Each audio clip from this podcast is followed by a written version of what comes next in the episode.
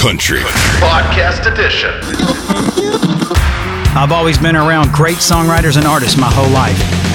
I'm Michael Knox. Welcome to my world. Hey, what's up, everybody? This is Jason Aldean, and you are listening to my boy Michael Knox on Knox Country Podcast. Welcome to the Knox Country Syndicated Radio Show podcast.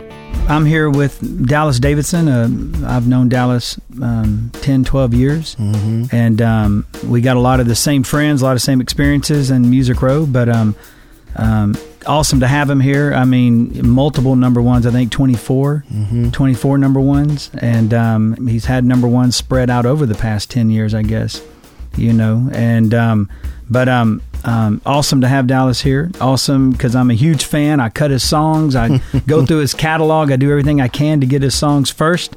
I call his pluggers, and I think he's been through three pluggers now just because I keep complaining because I don't get the songs first. But um, but now me and you've known each other ten years. Mm-hmm. Okay. Yeah, longer than ten years probably.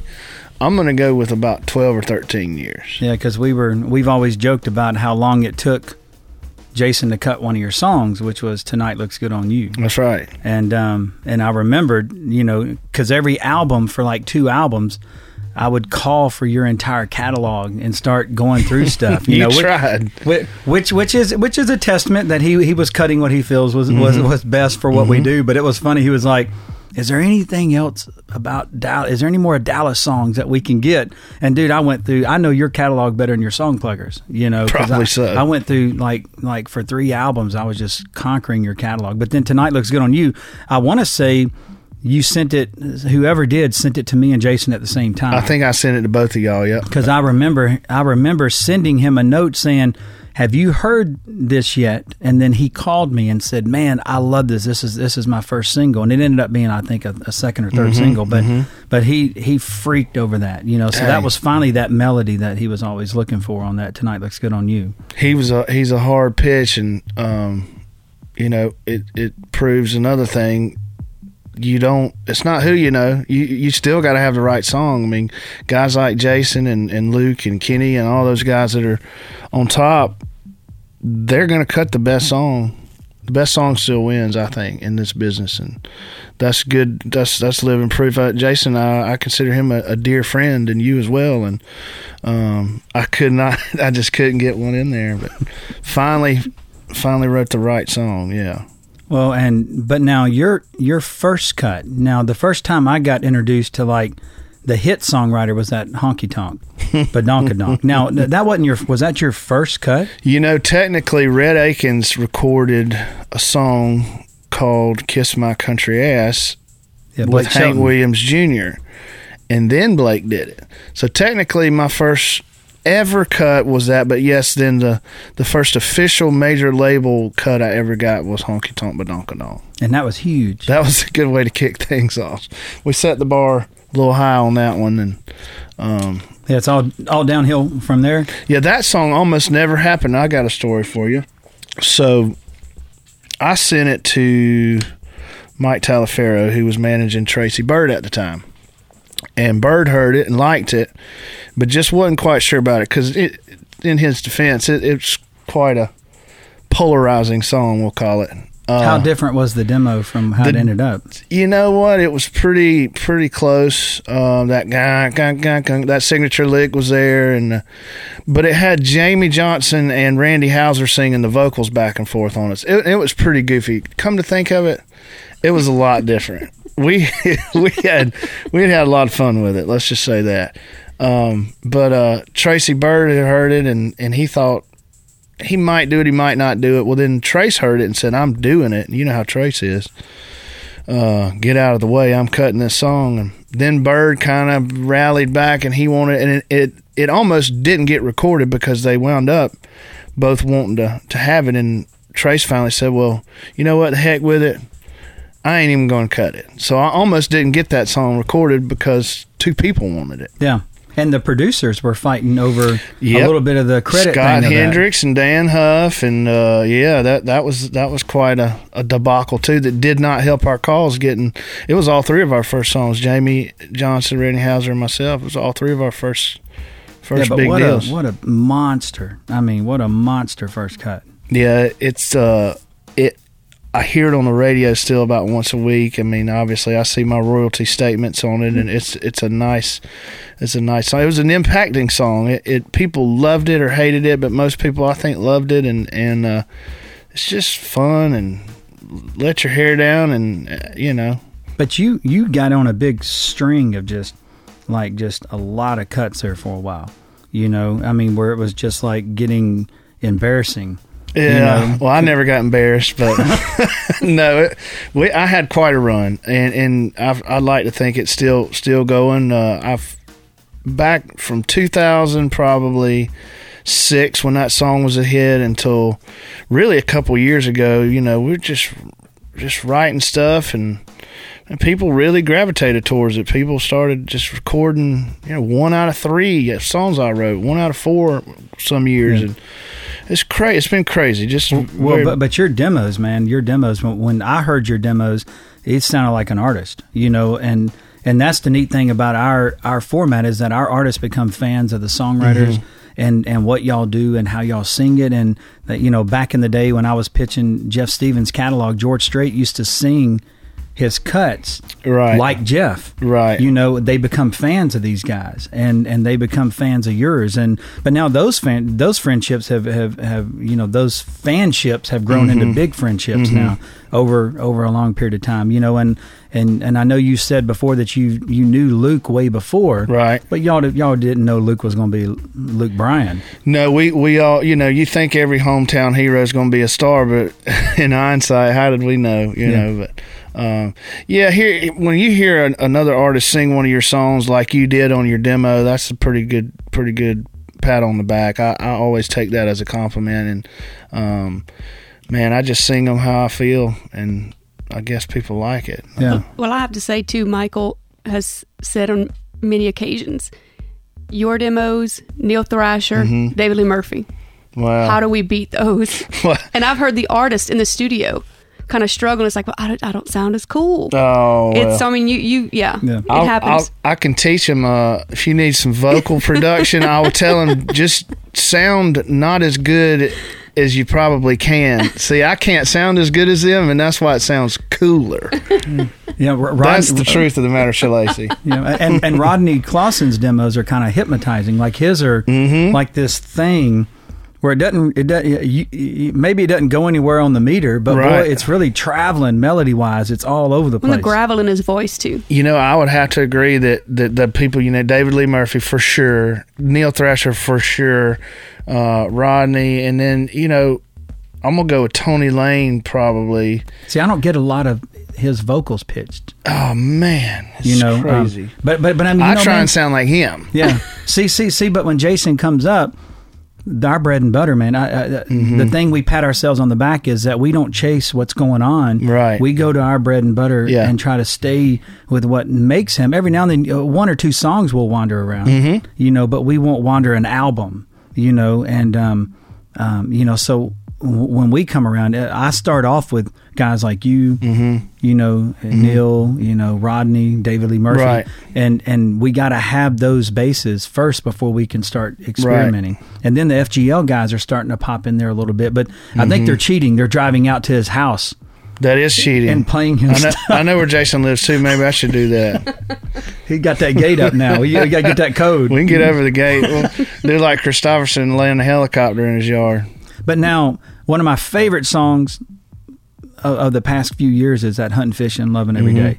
I remember the first time I heard it. He played it live on the awards, like debuting it, and um, and man, I remember looking behind me to the producer, uh, this, Jeff Stevens and those guys, and his son, and said, "Man, how did we not get this song? I love this song. It, that's that's probably one of my favorite Luke Bryan songs. Period. Well, thank you. That's you know w- one of the main reasons we didn't send it to Jason is because Luke's a writer on it. Yeah. and uh, and and you know the old Leesburg Albany Georgia connection with me and Luke. I'd be lying if I didn't say I don't I don't pop him over there to him in a timely manner. We'll say that. But thank you for for for liking that song because that truly is one of my most. It's definitely one of my favorite songs, but I would say for that song to be a hit in this genre, I, I couldn't be prouder of Yeah. that because I knew people would like it because I'd already tested it out on my buddies back at home and my buddies around here, and and they loved it. And it, it's, it's speaking the language of of a, a group of people that is not a small group of people. It's it's a massive group of people, and for Luke to put it out on the radio and radio to, to play it, man, that was definitely a series of miracles there. I, I didn't see that one coming. I, Yeah, I but, tho- thought but those chord progressions too, man, and everything. It's funny that that was a risk. Yeah, You know what I mean? Because Yeah. that, that's so small town America. Yeah. so bread and butter. It is. of what country music is, and it's funny. It's so it was such a risk with what was going on on Mm-hmm. radio because we're we're in such a, a power mid drum loop world, right. you know. And um and I can tell you didn't have a loop guy in the room. No, that was on an old old Gibson guitar there, buddy. that was old school. We wrote it on guitar. Can you believe it? Hey y'all, this is Dallas Davidson. You're listening to Knox Country. Podcast.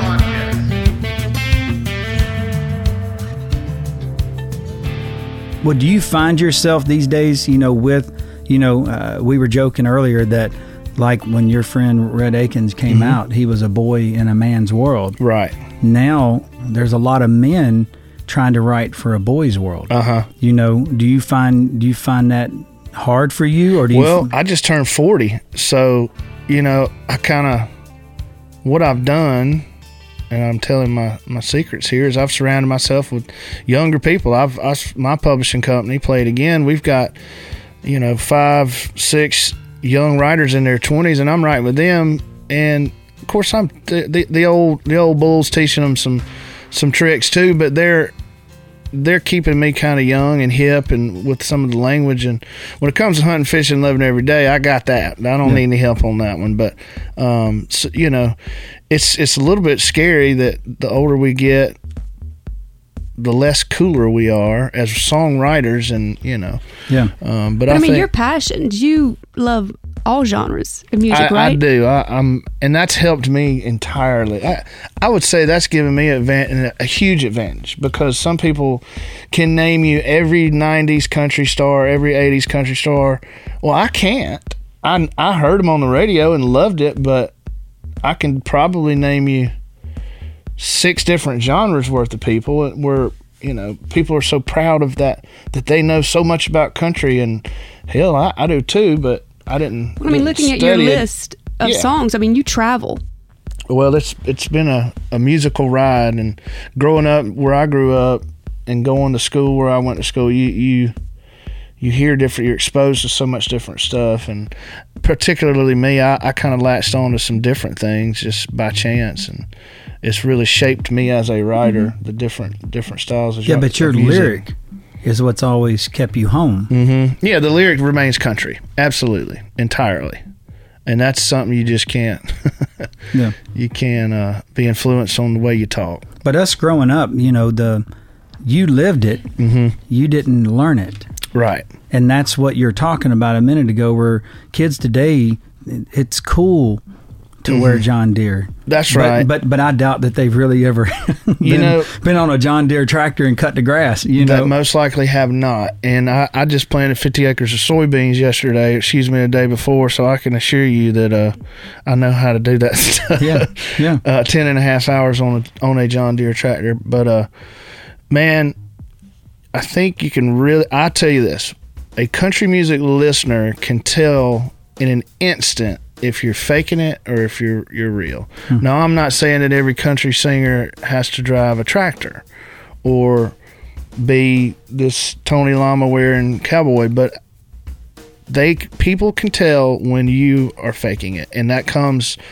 It starts with songwriting. When you're writing a song and, and you're trying to write something that you have not experienced or know nothing about, it never comes across. Yeah. and that's where I've been been very lucky to to have grown up the way I did, and several other of my buddies. Um, you know, when we get together, like Rodney Clawson, great example. When Rodney and I write, it's like, yeah, I did that too. Let's go. Let's talk about it. You know, and it translates really well, and it, it hits that that uh, that audience out there that, that did it too.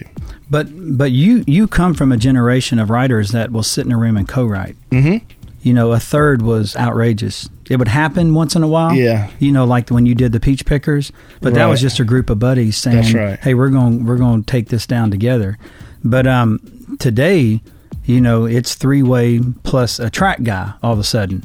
And um, and do do you find that happening because it's a shortcut for some people? It's it's not it's not a you know when you got a track guy there, it's not a lot of work anymore. You know, you find you, you know, do you find yourself maybe shortchanging the outcome of the song a little bit? I'll tell you exactly my thoughts on that. And it starts with the publishers pushing in their writers to get in to a writing appointment with a guy with a name or a girl with a name. So, for instance, somebody would push, say, I've already got a two way with me and my track guy. All right. They're going to push in another hit writer with us just to you know, we're all busy, and then there's that one favor that's owed, and then the fourth guy gets pushed in the room, and that that's why I think it happens because people can't say no to it because the politically pol- political correctness of of co-writing. Who would have thought we'd be having this conversation? But Yeah. because I had a long talk with Julie Griffith, who's my publisher now and, and runs my company, and I was like, Julie, me and Luke wrote "Rain Is a Good Thing," two of us. Country Girl Shake It For Me was two of us. Play It Again was me and Ashley Gorley. It doesn't take three people, it doesn't take four people, and it dang sure doesn't take five people. I think it's just there's so much money at stake, if I'm being honest. There's so much money at stake in this in this business that you, we're getting people pushed in on us.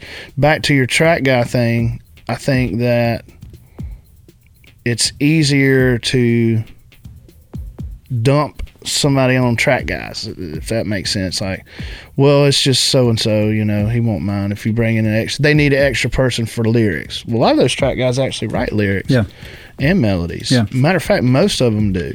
So it's an interesting time we're in. I like it. I like being able to sit in front of a, a track guy and and uh, and kind of be free of an instrument and not have to worry about what what chord am I going to play today that sounds different than the one I played yesterday. Well, they've already got it and it sounds live. It sounds like you're in the middle of a band and it's inspiring. And then you just get to kind of be you. You get to be a singer. Yeah, yeah, but but you come from a school where you're a disciplined songwriter, Mm-hmm. and you don't live there. Mm-hmm. You visit there. Right. That's the problem. Is that a lot of the new generation coming up, they live in that environment, and when you take that away, they struggle. And but because Yeah. they're so used to that help, Right. that, it's like going, man, you're a better writer than this. Because I, I had an instance where. I could have sworn three people wrote this song, Mm-hmm. and when the when the label copy was turned in, there's five names on there. Wow. And then you start talking about it, going, "Well, man, what happened?" Well, the guy sent us the track. Well, Mm-hmm. then, well, then, where'd this other guy come from? Oh, well, he he had the guitar riff on the track. Yeah. And you're like going, well, these, you know, no offense. Yeah. I mean, these aren't songwriting sometimes. Right. It's, it's more like you said, well, man, they were in the room. Mm-hmm. And in Nashville way, hey, man, if you're in the room, man, you know, something word for a motivated. third. Yeah, now some, it's a word for a fifth. yeah. it Doesn't rhyme anymore. now it's word for a friend. Yeah. Knox Country. Podcast edition. Some of you know me as a record producer for acts like Jason Aldean and Thomas Rhett. Others know me as the son of rock and roll legend Buddy Knox, Party Doll fame back in 1957. I'm Michael Knox. Welcome to my world. You're listening to Knox Country. Podcast. Podcast. Hey, this is Keith Urban. What's up, y'all? It's your boys here, Florida Georgia Line. Hey, this is Little Big Town. And you're listening to Knox Country. You've entered Knox Country. Welcome back to the Knox Country Podcast. No, I just find it interesting that you said, especially now having your own publishing company, Mm-hmm. that you did set those boundaries and say, look, for the sake of the song and the writers and the business, we're not going to have, you know, you have to play politics. I totally understand. But I mean, that was sort of a big deal for you to say, you know, as a, as a business owner, you know, a publisher. Well, it, it, it's kind of it comes across as you're greedy, but it's not because you're greedy. Here's what here's what happens when when somebody's in the room that doesn't need to be in the room. So you've got a three way, it's turned into a four way. There's that fourth person. There's no way that all four people can be on the same page. That's impossible. And I don't know how we got off on this subject, but I'll tell you what I think about it. The song suffers because of too many people in the room. If there was two of us, we could figure it out. It would take longer. If there was three of us in the room, we're probably that's about the right amount of people. Somebody might be a little off, but at least over there talking, getting it going. Uh, when four people are in the room, I feel like you're trying to include someone to make them feel like they're doing something when they're not, instead of trying to make the song better. Yeah. So I've learned that the song suffers the more people are in the room. Yeah, I, And- Mm-hmm. I, I agree with that. I agree with that. When when we were looking for the "They Don't Know" record, I remembered us not having "They Don't Know" yet, Yeah.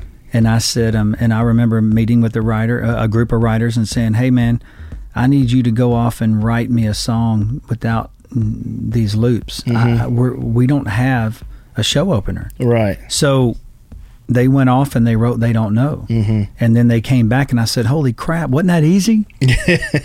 you know, and and um, Right. So uh, it's affected it's affected my song search. Mm-hmm. You know, everything's a power mid. That's interesting to hear. Everything's a, a mid tempo or a power mid. You know, Uh, it's hard to find like going back to where we were hunting, fishing, loving every day. Mm, that's just can't you see chords? The re yeah, but the reason you love that is because it, it floats a different way. If as a songwriter, you allowed that to float a different Right. way. You you weren't you weren't checking where where you're supposed to come in and what's going on. You were Because just it was kinda- already there. Yeah, Yeah. Mm-hmm. you were just feeling it, and and and and we're missing a lot of that. You know, Mm-hmm. but that's why guys like you are in the position you're in is because y'all are the guys still corralling talent and developing the next generation, you know, and, and, and mm-hmm. building that environment around you now, you know, and that's why that works for you. Trust me, there's a lot of writers trying to do what you do mm-hmm. and it ain't working. Yeah. But there's a reason why yours works because you have the experience that you have and, and have put it put it into play. Well, you know, we're learning the whole the, the the the whole track deal now. I mean, we're it's a it's a continuous effort. Craig Wiseman, he he's probably the first person I could think of that has done it Yeah. all. He was there in the '90s, he was there through the 2000s, and now I mean he's now he you, I wrote with him and, and Riley Green, a new artist on uh, Big Machine, and Friday or Thursday, and Craig's over there working his his drum loops and stuff, and still got his little two hundred dollar guitar playing, gang gang gang gang, you know, Craig stuff, and so that he's he's doing it all, and it's fun. Yeah, I- and I don't think it's bad. I mean, there's there's a lot of great songs done that way. Um, it, it's kind of like what they always said about the term "bro country." You know, they, they everybody asked me, "Man, who who do you think bro country is?" And I said, "Everybody after Jason." yeah, You know, it's the ones trying to be Jason. And I said, the guys who invented this loop stuff. No mm-hmm. offense, Craig Wiseman was one of those guys because mm-hmm. I remember his being the earliest ones I would get as a- as demos, where it's like, man, this is cool. What is this? But Craig Craig's mastered that. You know, Right. E- e- even Sam Hunt's done very mm-hmm. unique things. You know that way. You know, w- with his camp, but um. But FGL's kind of made the biggest impact with it, you know, and Yeah, everybody sure. trying to be them are the ones that are maybe coming up short a little bit. that's right. Because there's only one FGL, and they got it, and they did it, and they nailed it. Yeah, that's that's back back to the point of trying to fake it, man. They Yeah. know the people, the the the the Bubba Bubba knows. But, but but but do you feel that a lot in, in our format? You know, uh, over the past few years, I I, I feel the separation of small town America. Mm-hmm. I feel it not being in our format as much as Mm-hmm. it needs to be, and then everybody's like, "Hey, man, you, you know, we're not selling records like we used to," and I'm like, "Well, there's a little bit of a disconnect." yeah, You know, it's funny that Luke can sell, mm-hmm. Jason can Jason's sell. selling a lot right yeah, now too. and yeah, I mean, I mean, but those guys are selling, you know, but but they have that lifestyle in their shows, how they present themselves, how they talk, how Yeah. they live, whatever. And it's funny, the you know, you know, I'm seeing us kind of missing that a little bit in some of these new artists coming up. You know, might be a little more hipster than we need, I guess, for Mm-hmm. our format. So, I mean, are, are you are you seeing anything like that? Well, that kind of kind of pushes you in a, in a negative place. Like, wow, man, I wish we had more of these guys. you know, here's what I'm saying. The r- radio tells us we want country stuff. We want to play country stuff, and you give it to them. And they look. I kind of don't care is out right now. Justin Moore. It's not really getting played, and Yeah. it's. I love the song. I didn't write it. Rhett, I think Rhett wrote it, and somebody else. But uh, so you get told write country, country, and you write country, and you can't get it recorded, and you can't get it played when it does get recorded. All right, so let's go write some love songs, mid tempo ballads or, or, mid tempos and and uh, to a drum loop, and uh, And then that gets played has- to the roof, you know. And and then a small town boy comes out on Dustin Lynch, and it's a massive hit, massive hit. there's a reason it's a massive hit. is because, like you just said, it related to. You said there's a disconnect that that reconnected them. Yeah, but it infused a couple of things. It did. It, it, kind of covered all the bases, and the, and the music was for some reason I, I don't know. My writer wrote that, Kyle uh, Fishman, and I don't know what they did that day, but it was just magic and everything about that song. But those are hard. You can't just go write that song. Yeah, Um, it's frustrating because we know what we think we know what I think I know what people want to hear yeah, um, because I know what I want to hear, and I still talk to my buddies down in Georgia every day. There's three or four of them I talk to on the phone every day, and I know they talk about music and what the songs they like, and the songs they like are Chris Stapleton, you know, Jason Lou. They they like the country guys. Um, I think the the pop pop country stuff, which I've written, um, had success with, like it as well yeah, um, that's not getting your your true country fans, but it's getting music lovers. So I think it's good for everybody, especially as a songwriter. I can write a song one day about a love song one day, and the next day I can go write a song about hunting and fishing and and make a living at it. So I actually I like the fact that we've got a melting pot in our genre. yeah. And and and that's the great thing about country music right now Mm-hmm. is that it's the most diverse format. Out of all formats out there, ours is the most diverse, and the guys who bring it home, or the girls who bring it home, or the lifestyles of the artists that are, are performing it. Right. You know, and because because I listen to a lot of different genres. I got daughters that are 21 and 18. You know, so I'm hearing everything. You know, Mm-hmm. Yeah. so uh, when I'm hearing all that come through, it's funny. Um, a, a lot of pop stuff, you know, kind of sounds like commercials. Yeah. You know, they're 20 seconds repeated four times. Right. And and you know, and and then when you hear country music, y- you hear a little bit of that in there, Mm-hmm. but then you hear these other things, and then you hear a hardcore singer songwriter, Mm-hmm. and then you hear a really cool loop guy, and then you hear a band, and then you, but it's all different flavors of music. It's crazy because Yeah. out of all the styles of music, you can do pop, you can do rap, you can do R and B, but then when you say country, it's like five different things. Yeah, country is everything except probably death metal, I think. and we've got some ex death metals in our genre. I Yeah. won't name their names, but uh, it's funny how that works. Yeah, yeah, country is is is really popular music. If you want to say pop music is popular, really uh, to me, country is the pop music of of our of our of our life. Yeah. Or at least right now, this is everything: rock and roll, hip hop. Well, we're the most stations across the USA. I mean, we got mm-hmm. more country stations than any other format. Mm-hmm. You know, and and it's funny how that's kind of always pushed aside a little bit. You know, mm-hmm. uh, where where we are the we are the voice Yeah. of kind of music. The masses. Yeah, and you know, so I want to talk about other songs. I want to do things like we've we've touched base on your beginning, the honky tonk. We've touched base on tonight looks good on you. I mean, when you started out with the Peach Pickers, I'm sure you guys just did it because y'all were buddies and just started writing, and it was easy. Um, what was the first big hit y'all had as a as a three way where y'all were like, "Wow, man, this is something that we could really do something with this." It was uh, put a girl in it on Brooks and Dunn, yeah, and uh, let's see, yeah, that was that was our first hit. Put a girl in, and Give Me That Girl was the next one, and then it was just crazy after that. We we started writing every Wednesday, and we wrote every Wednesday for ten years up until up until just recently, and we're getting it back to getting it back together. y'all started making too much money to hang out with each other. Man, I, I, I, I will take full credit for the the momentary collapse of the peach pickers writing you the apart- Yoko? Wednesday writing apart. Were you Yoko? You're I young. yokoed it a little bit. guys, I can't write today. I got to go get my Porsche worked on. I didn't have to get a Porsche worked on, I but have I, so many checks to bring to the bank. I did have a Bentley. But no, I I, I I've I moved back to Georgia. I don't even know if you knew this for No. probably six or eight months. I just kind of got burned out and and I, I checked out. I sold my property here, sold my house, rolled back to Georgia down in Leesburg, and and uh, I just moved back. This April was a year ago. So Did you stayed a year? so yeah. wow. So a year this past April last month or whatever month it is. Uh, uh, I moved back a year ago. Did that make a big difference? You know, it got recharged on my batteries. That, it was a good move, but it, it, it screwed it screwed up our Wednesdays because that's how busy we all are. They were like booked out a year to get us back on a Wednesday. Yeah, they weren't. Well, yeah, and, and Ben, you know, Ben's a coach now. Coach Hayslip. That's Yeah, what I Coach call him. Hayslip, and, And, uh, Rhett's married, so hey, But Rhett's also mentoring his son. yes, he is. Well, The he's great. Thomas Rhett.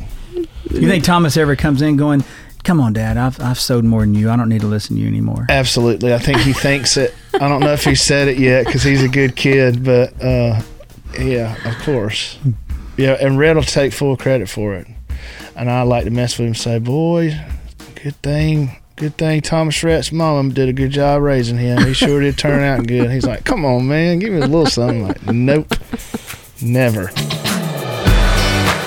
Hey guys, it's Shalacy. Check us out on the web at knoxcountry360.com or on Facebook, Instagram, and Twitter at knoxcountry360. So your company, you uh, you were talking a, a few weeks ago that you might move back down Music Row. You know what? We we we're staying downtown. We I, I just once I got my my when I moved back from Georgia and and kind of started showing up at the office every day again, I started digging it, and we're gonna stay down on Fifth Avenue, and we get to we're a block away from the. The tourists, the, Yeah. the people that buy our records and, and t-shirts and you know everything involved in country music and, and it's nice to be down there amongst them and and every now and then walk down the street get a get a hot dog and and and talk to them and, and watch them and see how excited they are to be in Nashville. And it, it kind of translates back into the song you write that afternoon, knowing that somebody is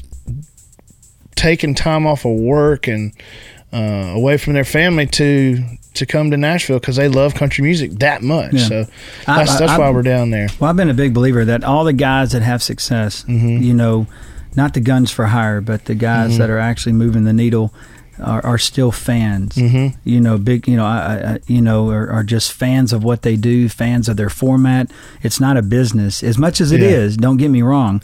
Like you said, man, th- they have no problem standing in that environment, Mm-hmm. and you know, they're not the guys getting escorted through a room. They just walk in the room, and it's like whatever. If I want to leave, I can leave. I don't need an escort. You know.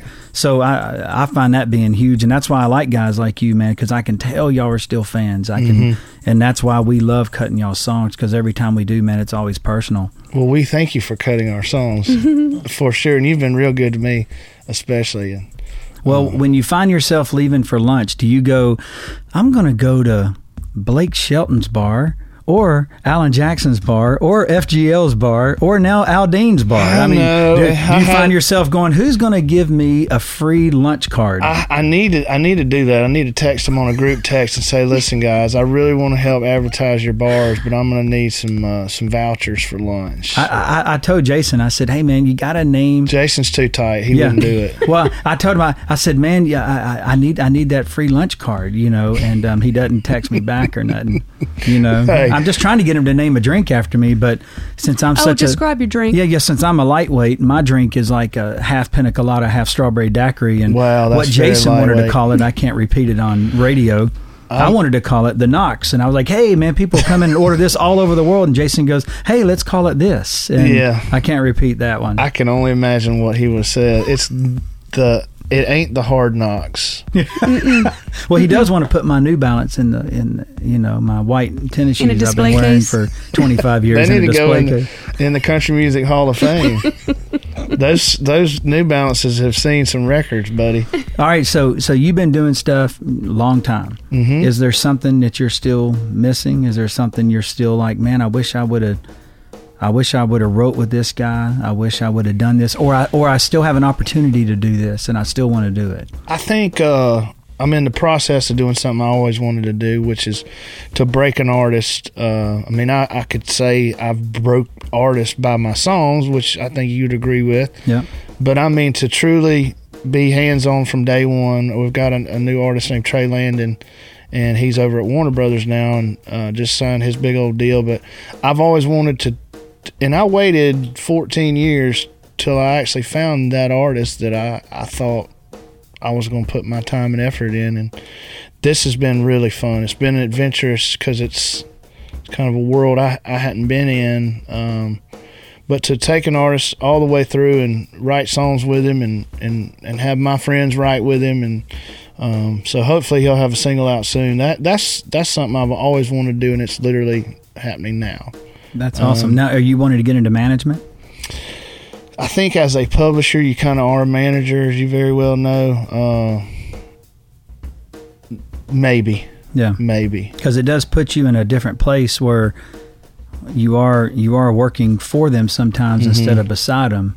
Yeah, you know, when you're creative with them, you're always beside them. But for some reason, right when you walk into management, everybody thinks you work for them. And That's then you- correct. and your opinion drops just a hair, and you're like, "Well, no, we got to keep this creative focus going on." That's very well said. Yeah, the the whole management deal is, I just, you know, I'd rather kind of develop them in a in a small management way and then hand them off yeah, to a to a Clarence or somebody. yeah, well, and let them get all the money. That's right. Yeah, let them make let all them the money. make I'll all take the my money. little publishing money. But you know, Dallas, awesome to have you on the show, Well, dude. thank you. Thanks for having me, man, and thanks for always being so good to me and and uh, and looking in my catalogs and recording my stuff. And uh, I'm a I'm a big fan of yours. So thanks for having me. I appreciate it.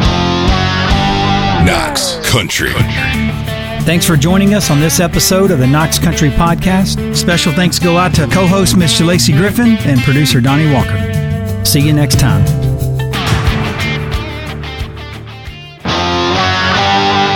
You've entered Knox Country Outtakes. So this will be us three talking, right? Yep. Okay. And I'm just going to chime in You're the chimer. She's going to make sure we don't forget stuff or whatever. or see something shiny and go off. I'm, I'm bad about shiny. I'm like a little raccoon. Anything shiny, I pretty much will buy it, fish with it. Yeah, but I I was in Ashland City at that time, so we all we did was do a huge bonfire out in the mm-hmm. backyard and. You burn it until it quits burning and hope it doesn't make to the line of the trees. That's you know, down there on the river. Will it burn toward the river or toward the trees? You know, and, and that's what we did. Oh, love it. Did you do the watermelon crawl? You know, if you drink, don't drive, do the watermelon crawl, but he never specifically said how to do it. He told you how to drink the watermelon wine, but he didn't tell you. I'm sure after you I drink enough of it, I mean, you know, you did kind of like there, there, there, don't. That you did your steps to it, but but that was technically. We should Google that. I don't know if they had video cameras back then, but I've seen some people attempt, you know, some different versions of the watermelon crawl. I bet you could call a handful of my closest friends, and they would tell you I have definitely done the watermelon. You've done some kind of crawl. before. yes. Oh Lord, you're gonna make me write it. Let's see. Sorry. That's quite all right. That's, that's my job. Where's the guitar? Hang on, bring that loop guy in here. Hey, I, I got you. Hey y'all, this is Dallas Davidson, and when I'm not hunting, fishing, and loving every day, I'm listening to Knox Country 360. That's awesome. I love it. that sounds like that sounds like we're good. That's awesome, dude. All right, man. that was great. sweet. Knox Country. Podcast edition.